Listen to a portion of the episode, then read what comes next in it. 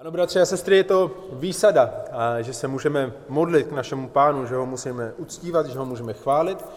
A tak chceme pokračovat v tom našem uctívání toho dnešního večera a to společným studiem jeho slova.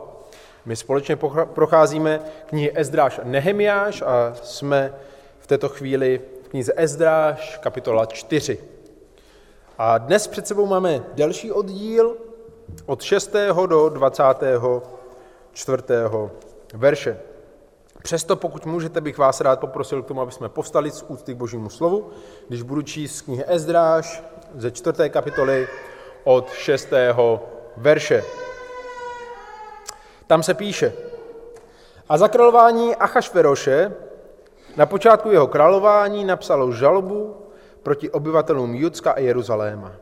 Ve dnech Artaxerxa napsal Bišlám, Mitredat, Tabel a ostatní jejich spolupracovníci perskému králi Artaxerxovi. List byl psán aramejsky a překládán.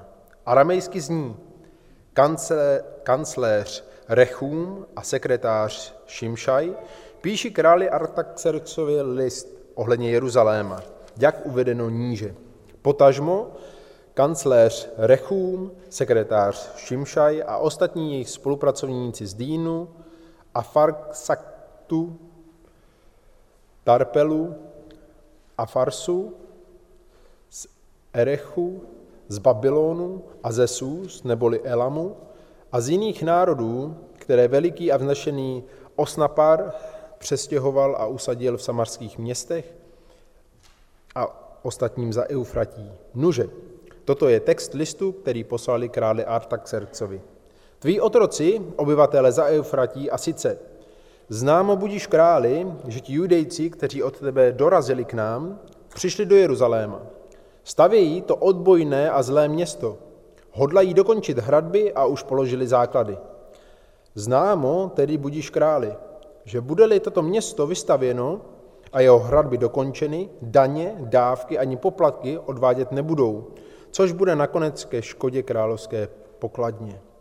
Nyní tedy, poněvadž užíváme dobrodní paláce a znevažování krále se nám nesluší přihlížet, proto vzkazujeme a oznamujeme to králi. Nech se hledá v archivech tvých otců.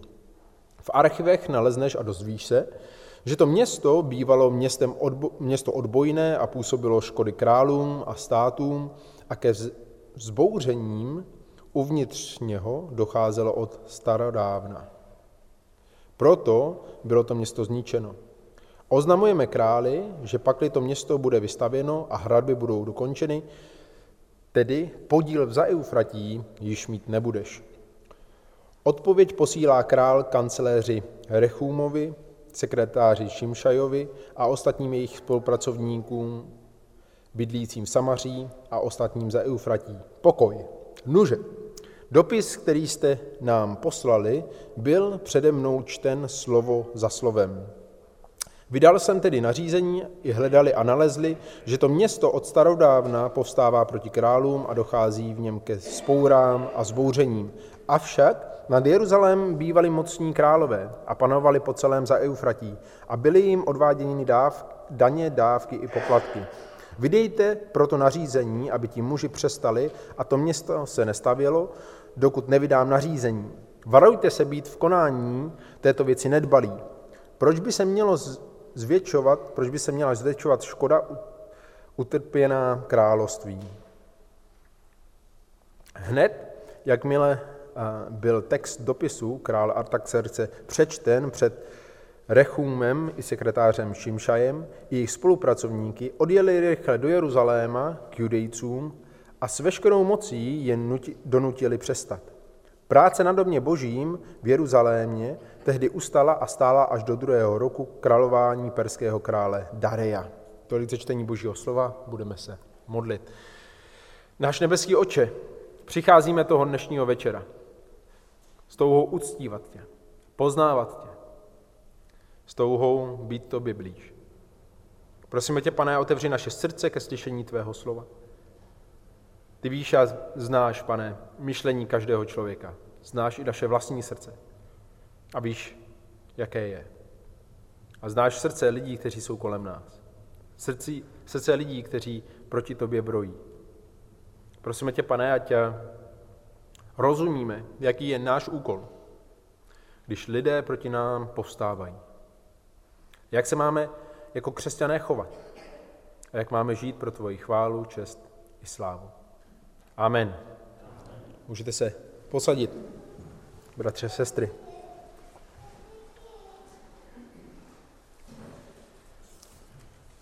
V těch předcházejících kapitolách jsme viděli, jak eh, judejci, kteří přišli do Jeruzaléma, začali stavět. Že? A co postaví první? Oltář.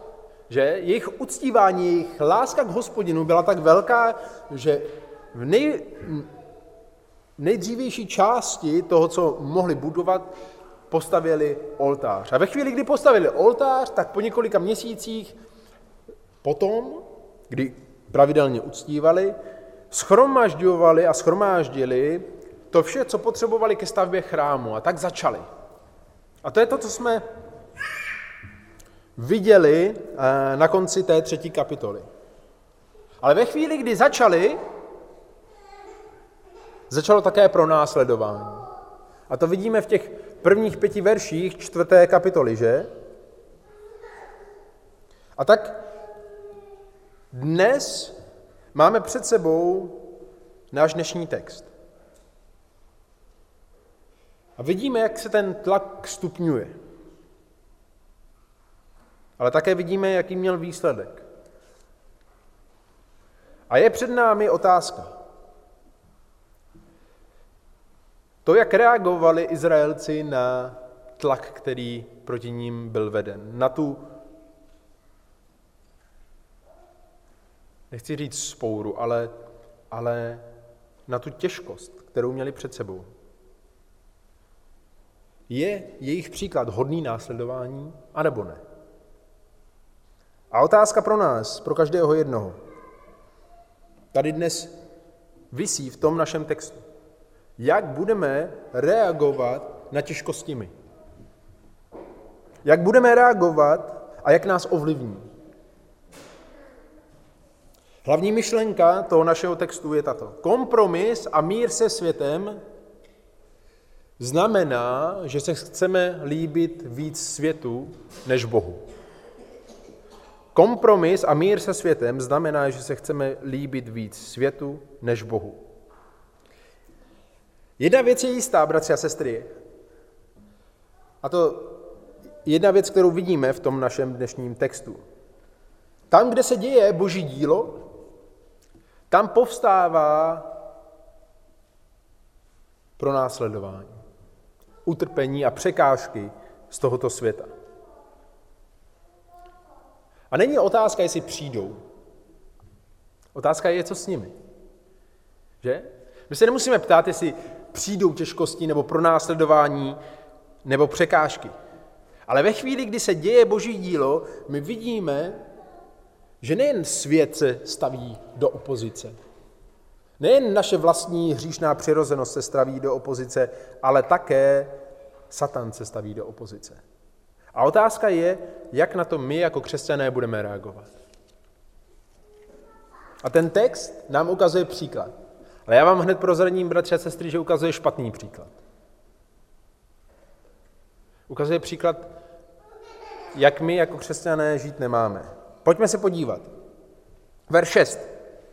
Ti stejní, kteří chtěli v těch předcházejících pěti verších pomoci, kteří chtěli být součástí toho, té výstavby, ve chvíli, kdy jim to nebylo umožněno, se staví do opozice.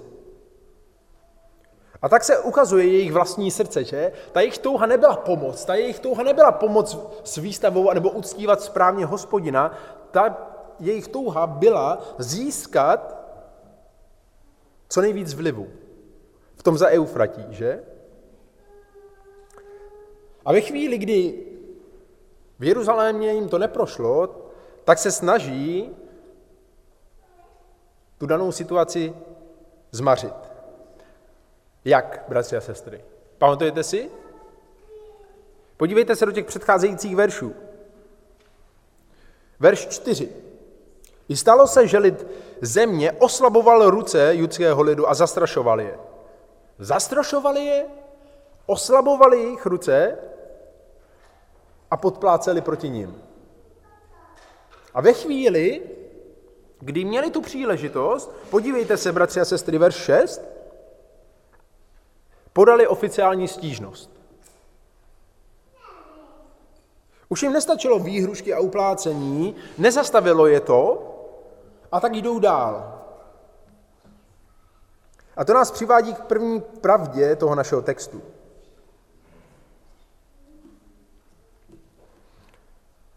Ta pravdou je, že ve chvíli, kdy proti nám jde opozice nějakého typu, proti té boží práci v našem životě a v našem městě a v našem sboru a v našich rodinách.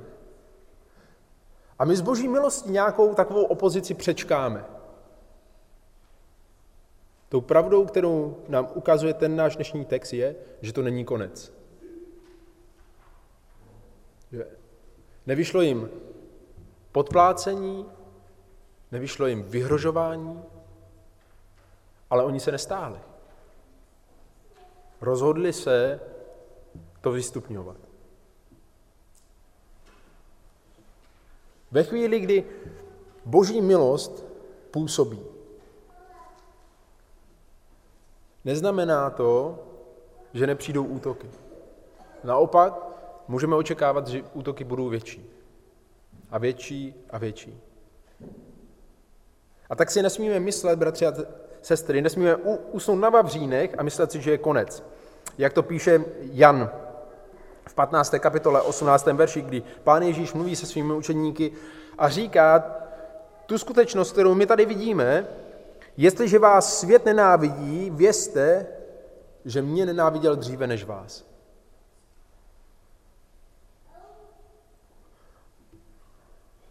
Proto se není čemu divit, že přichází pro následování. A je spíše otázkou, co je špatně, když nám pro následování chybí v našem životě. Když necítíme žádnou opozici, když necítíme, že by se někdo stavěl proti nám. Víte, co je znakem křesťana, bratři a sestry? Já říkám, že to je zápas. V tom našem osobním životě je to zápas s hříchem, že? Protože když ho necítíme, tak jsme buď dokonalí, anebo jsme si zvykli žít v hříchu. A stejné je to ve chvíli, kdy zvěstujeme lidem evangelium, kdy je přivádíme před tu pravdu evangelie. Lidem se to nelíbí. Když budujeme zbor, když budujeme Boží království, lidem se to nelíbí. Tak jak to vidíme i v tom našem příkladu. A tak přichází opozice. A stejně to bylo i u Izraelců. Za krále Achašveroše, toho už jsme někde viděli. Kde jsme ho viděli? Achašveroše. A, Ester 1.1. Správně. Za krále Achašveroše místo držitelé napsali žalobu, obvinění proti Izraelcům, aby mohli vystupňovat jejich úkol. Ale tady, všimněte si, Ezdráž dělá takovou zajímavou slovní hříčku. Porovnejte verše 6 až 7. Verše 6 mluví o tom, že za krále Achašveroše na počátku jeho králování napsali žalobu, ale verš 7 říká, že ve dnech Artaxerxe napsali další žalobu. Jinými slovy, náš dnešní text nám ukazuje, že ta žaloba za Achšveroše nebyla jediná žaloba, ale už 20 let předtím za Artaxerxe napsali další žalobu. Jinými slovy, vždycky, když se objevil nový král, tito místodržitelé psali žaloby. A ta, kterou máme tady napsanou, ta je za Artaxerxe. A tady vidíme několik řekněme, charakteristik té, žaloby, kterou uh, napsali. Vidíte tu jejich vytrvalost v tom? Jejich zášť nebyla nějaká krátkodoba. Ani nebyla zapomenuta. Genera, rok za rokem, po 20 let, ve chvíli, kdy se objevila nějaká nová příležitost, znovu, znovu a znovu adresovali tu situaci. Proč si myslíte, že by to s námi mělo být jinak?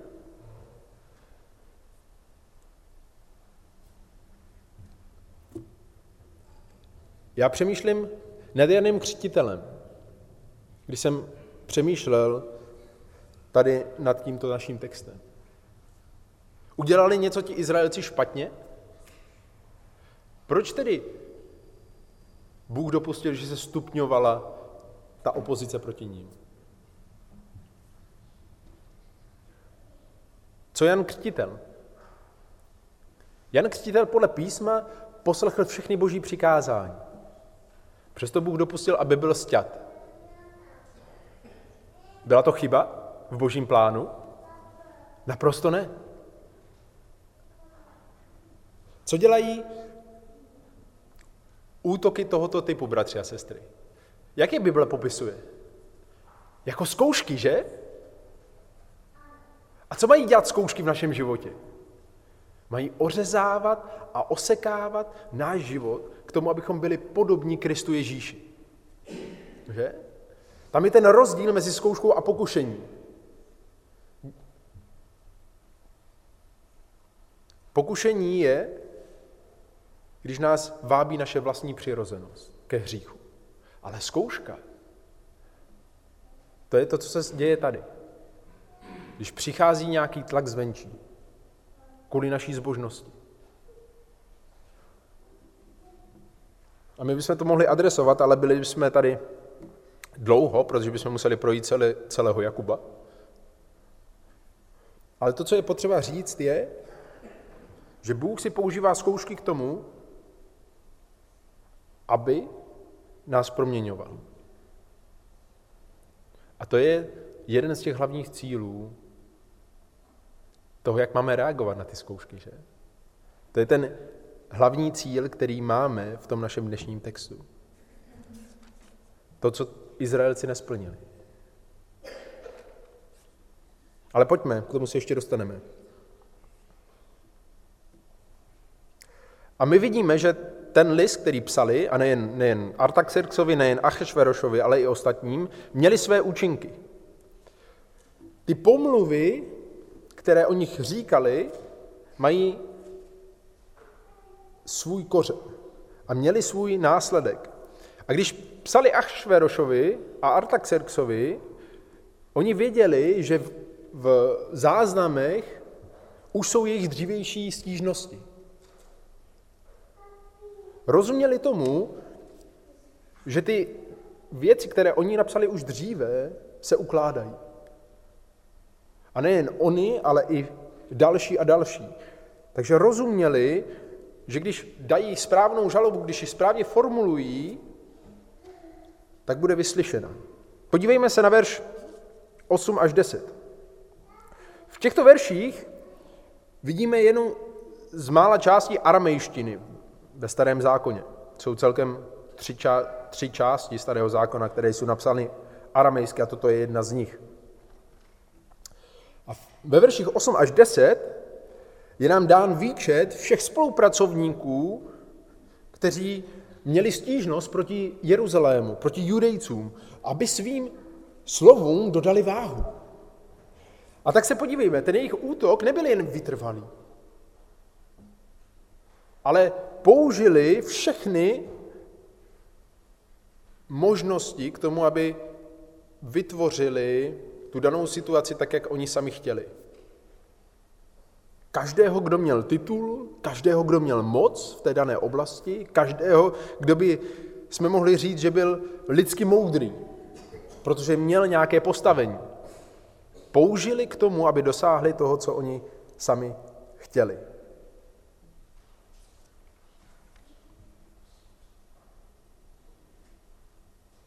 Víte, bratři a sestry, co pak se to neděje i nám? Když Pavel píše koninskému sboru, v první kapitole mluví o evangeliu. A v 18. verši říká o evangelium tu úžasnou pravdu, že evangelium je bláznoství tomuto světu. A tak když se proti nám staví lidé, kteří jsou lidsky moudří, lid, kteří mají lidsky tituly, kteří mají lidsky postavení, tak to není kvůli tomu, že by evangelium nemělo svou moc. Ale kvůli tomu, že evangelium ze své podstaty nemůže být pochopeno pouze lidskou myslí. A stává se bláznostvím pro tento svět. Může být zpráva Evangelia pochopena bez proměněného srdce? Nemůže. Vždyť je pro tento svět bláznoství. A stejně tak to bylo tady. Všichni, kdo měli jakékoliv postavení v té dané oblasti, se postavili proti tomu božímu dílu. Protože nejen, že ho nechápali, ale nedávali jim možnost získat další vliv. Podívejte se ale, jakou váhu měli pro tento svět. Jakou váhu měli pro Artaxerxe? My bychom si řekli, vždy to Bůh přece musel zničit ten jejich plán. Ale opravdu? Uspěli nebo neuspěli, bratři a sestry? Uspěli. Na 20 let se zastavila stavba. Ale podívejme se, proč se zastavila. Pro Artaxerxe měli velkou cenu, protože lhali. Vidíte to tam, v tom našem textu? Podívejte se do verše 12 až 16. Podívejte se na tu jejich vychytralost. Verš 12.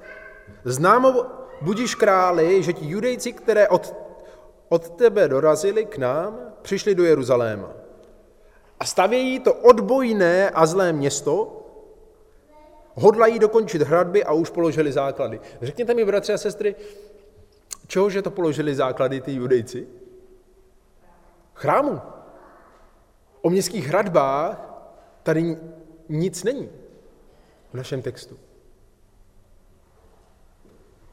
Jejich cílem bylo postavit chrám a uctívat Boha.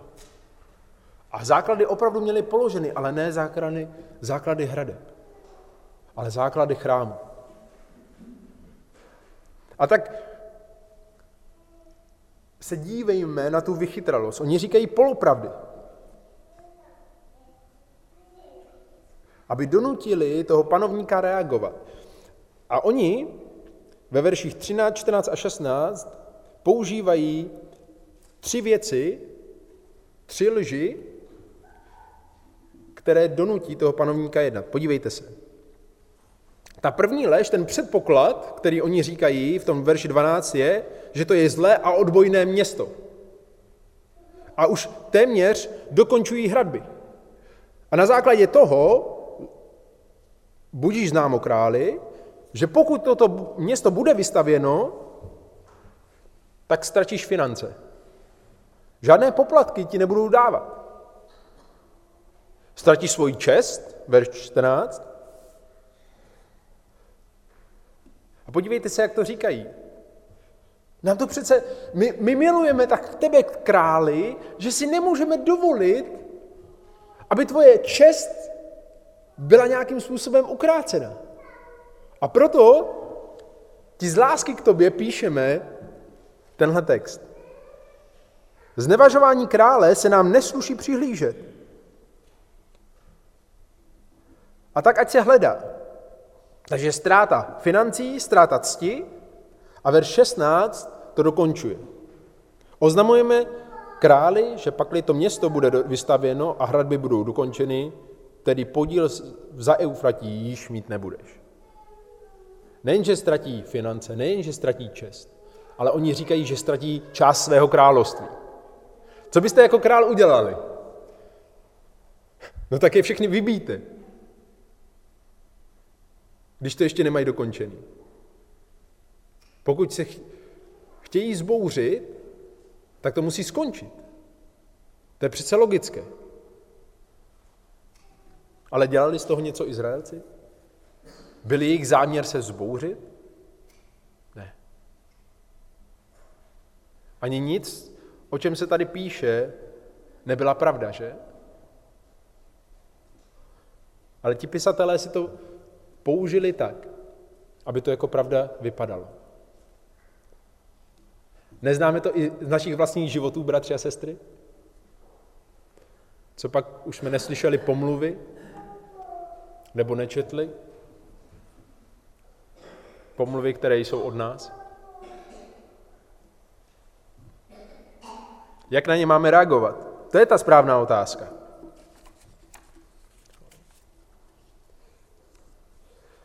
Král samozřejmě musel reagovat.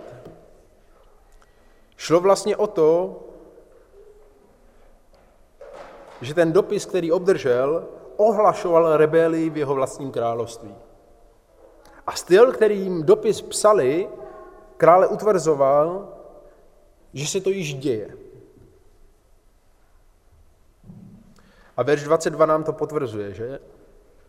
Když král odpovídá a říká, varujte se být v konání této věci nedbalí, proč by se měla zvětšovat škoda utrpěná královstvím?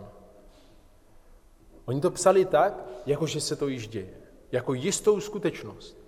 A proto král byl nucen reagovat. A píše dopis. Podívejte se, jak reagují na ten dopis. Hned. Jakmile ho přečetli. On i sekretář Šimšaj i jejich spolupracovní odjeli rychle do Jeruzaléma a judejcům s veškerou mocí zabránili nebo je donutili přestat. Jinými slovy, použili násilí. Už nestačil výhrušky, podplácení, ani dopis králi. Ve chvíli, kdy měli tu příležitost, uchýlili se k násilí.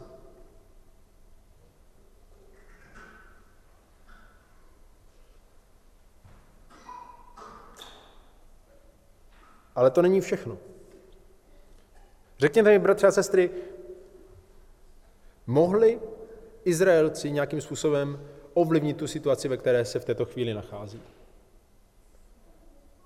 Nemohli. Stejně jako my častokrát nemůžeme. Nemohli ovlivnit to, jestli o nich někdo něco bude psát. Nemohli ovlivnit to, jestli proti ním někdo bude podplácet, nebo jestli je, jim bude vyhrožovat aby nestavěli, aby nedělali tu boží práci. To ovlivnit nemohli. Ale podívejte se na verš 4 a toto je ta věc, kterou dělat nesměli. A přesto ji udělali. Práce na domě božím v Jeruzalémě tedy ustala. A stála až do druhého roku králování perského krále Daria. O 20 let později. A my se ptáme, proč. A ta odpověď, kterou nám dávají komentátoři, je, že kapitulovali. Ve chvíli, kdy zažívali postupné pronásledování, které se stupňovalo, kapitulovali.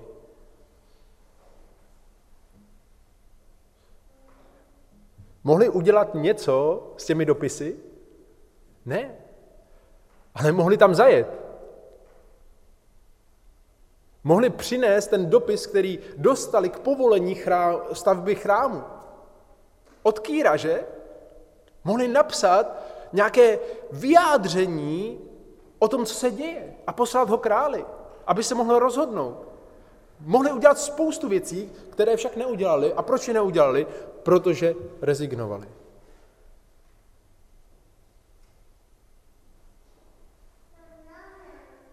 Čekali 20 let. To, co zakazuje král od toho 17. verše, je, aby se nestavilo město, že? Ale chrám? To přece zakázané neměli.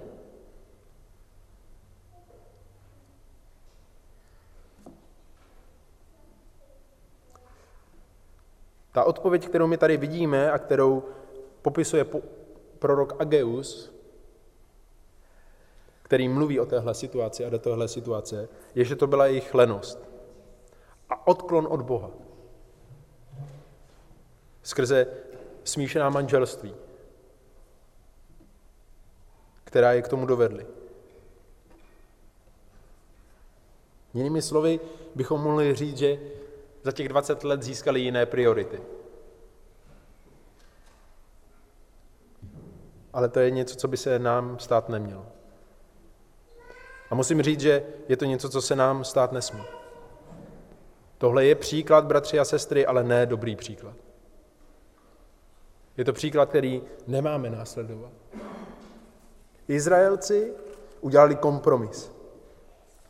A pro pokoj a mír s tímhle světem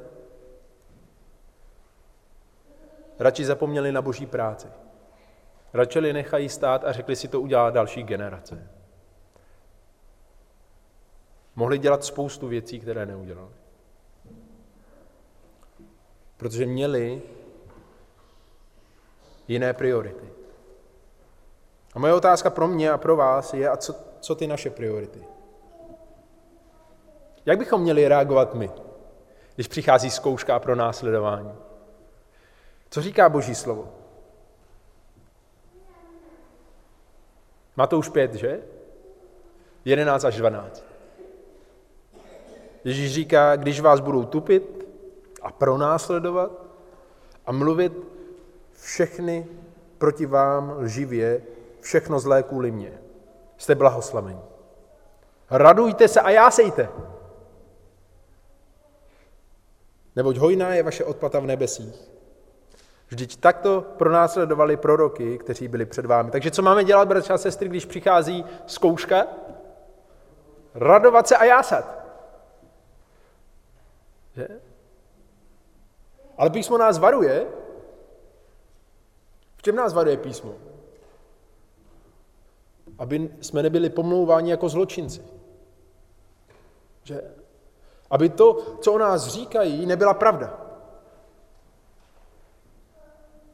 Ale pokud jsme pro následování pro spravedlnost, máme se radovat a jásat. Pokud ten tlak zažíváme kvůli tomu,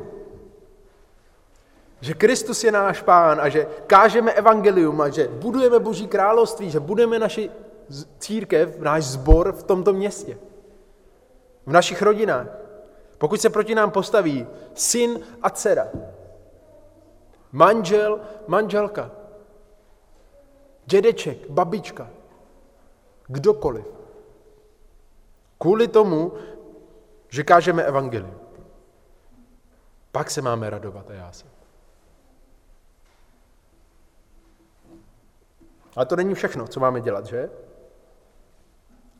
První Petrova 4.19 říká, proto i ti, kteří trpí podle vůle Boží, ať v konání dobra svěří své duše věrnému stvořiteli. Cože tedy máme dělat? Máme na 20 let opustit tu práci, protože přichází tlak? Ne. Pokud trpíme, tak svěřme své duše věrnému stvořiteli. A náš stvořitel je věrný, že? To je ta dobrá zpráva. Já jsem něco vynechal. Co jsem vynechal? V konání dobra. Jinými slovy, ve chvíli, kdy trpíte, kde přichází tlak, protože kážete evangelium, protože činíte dobro, co vám můžou udělat lidi? No můžou vás zabít. To je tak asi všechno. Tak jdem domů. To není jako to nejhorší, co se nám může stát. Když, když můžeme jít maximálně domů k věrnému stvořiteli, k našemu spasiteli, tam, kam patříme. A proto máme pokračovat v konání dobra a svěřit své duše jemu. Ale to Izraelci neudělali. A tak se máme radovat, máme si jásat, protože jsme uznáni za hodné trpět pro Boží království a máme pokračovat v tom, co děláme. A to je ta zpráva Age. A to je ta zpráva, kterou my vidíme pak dál.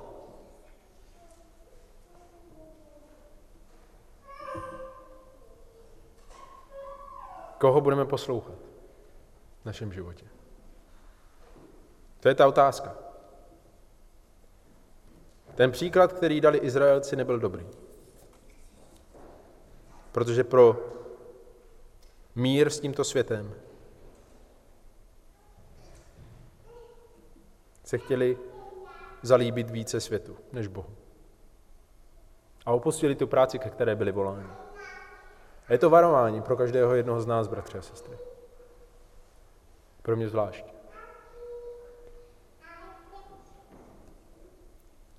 Utrpení a pronásledování a pomluvy jsou zvláštní věc. Protože bolí. Že? Bolí. Ale když přichází, Boží slovo nám říká, že ve chvíli, kdy přichází kvůli evangeliu, jsou pro nás radostná věc. Jak to píše Jakub, že? V první kapitole, od druhého verše. Pokládejte za velikou radost, moji bratři, když upadnete do rozličných zkoušek. Tam to slovo my máme přeloženo ve studijním překladu jako pokušení, ale to slovo je zkouška. Víte, že zkoušení vaší víry působí vytrvalost.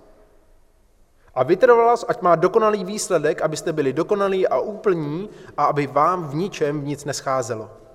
A nedostávali se někomu z vás moudrosti, ať si žádá od Boha, který dává všem štědře a nevyčítá, a bude mu dána.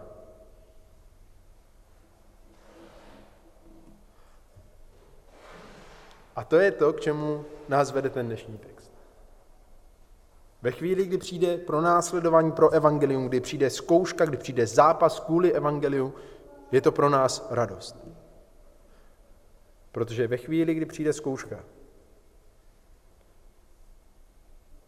tak nás posune blíž k Bohu. Protože odseká všechny naše síly. Odseká všechny věci, na které se spoléháme v tomto světě.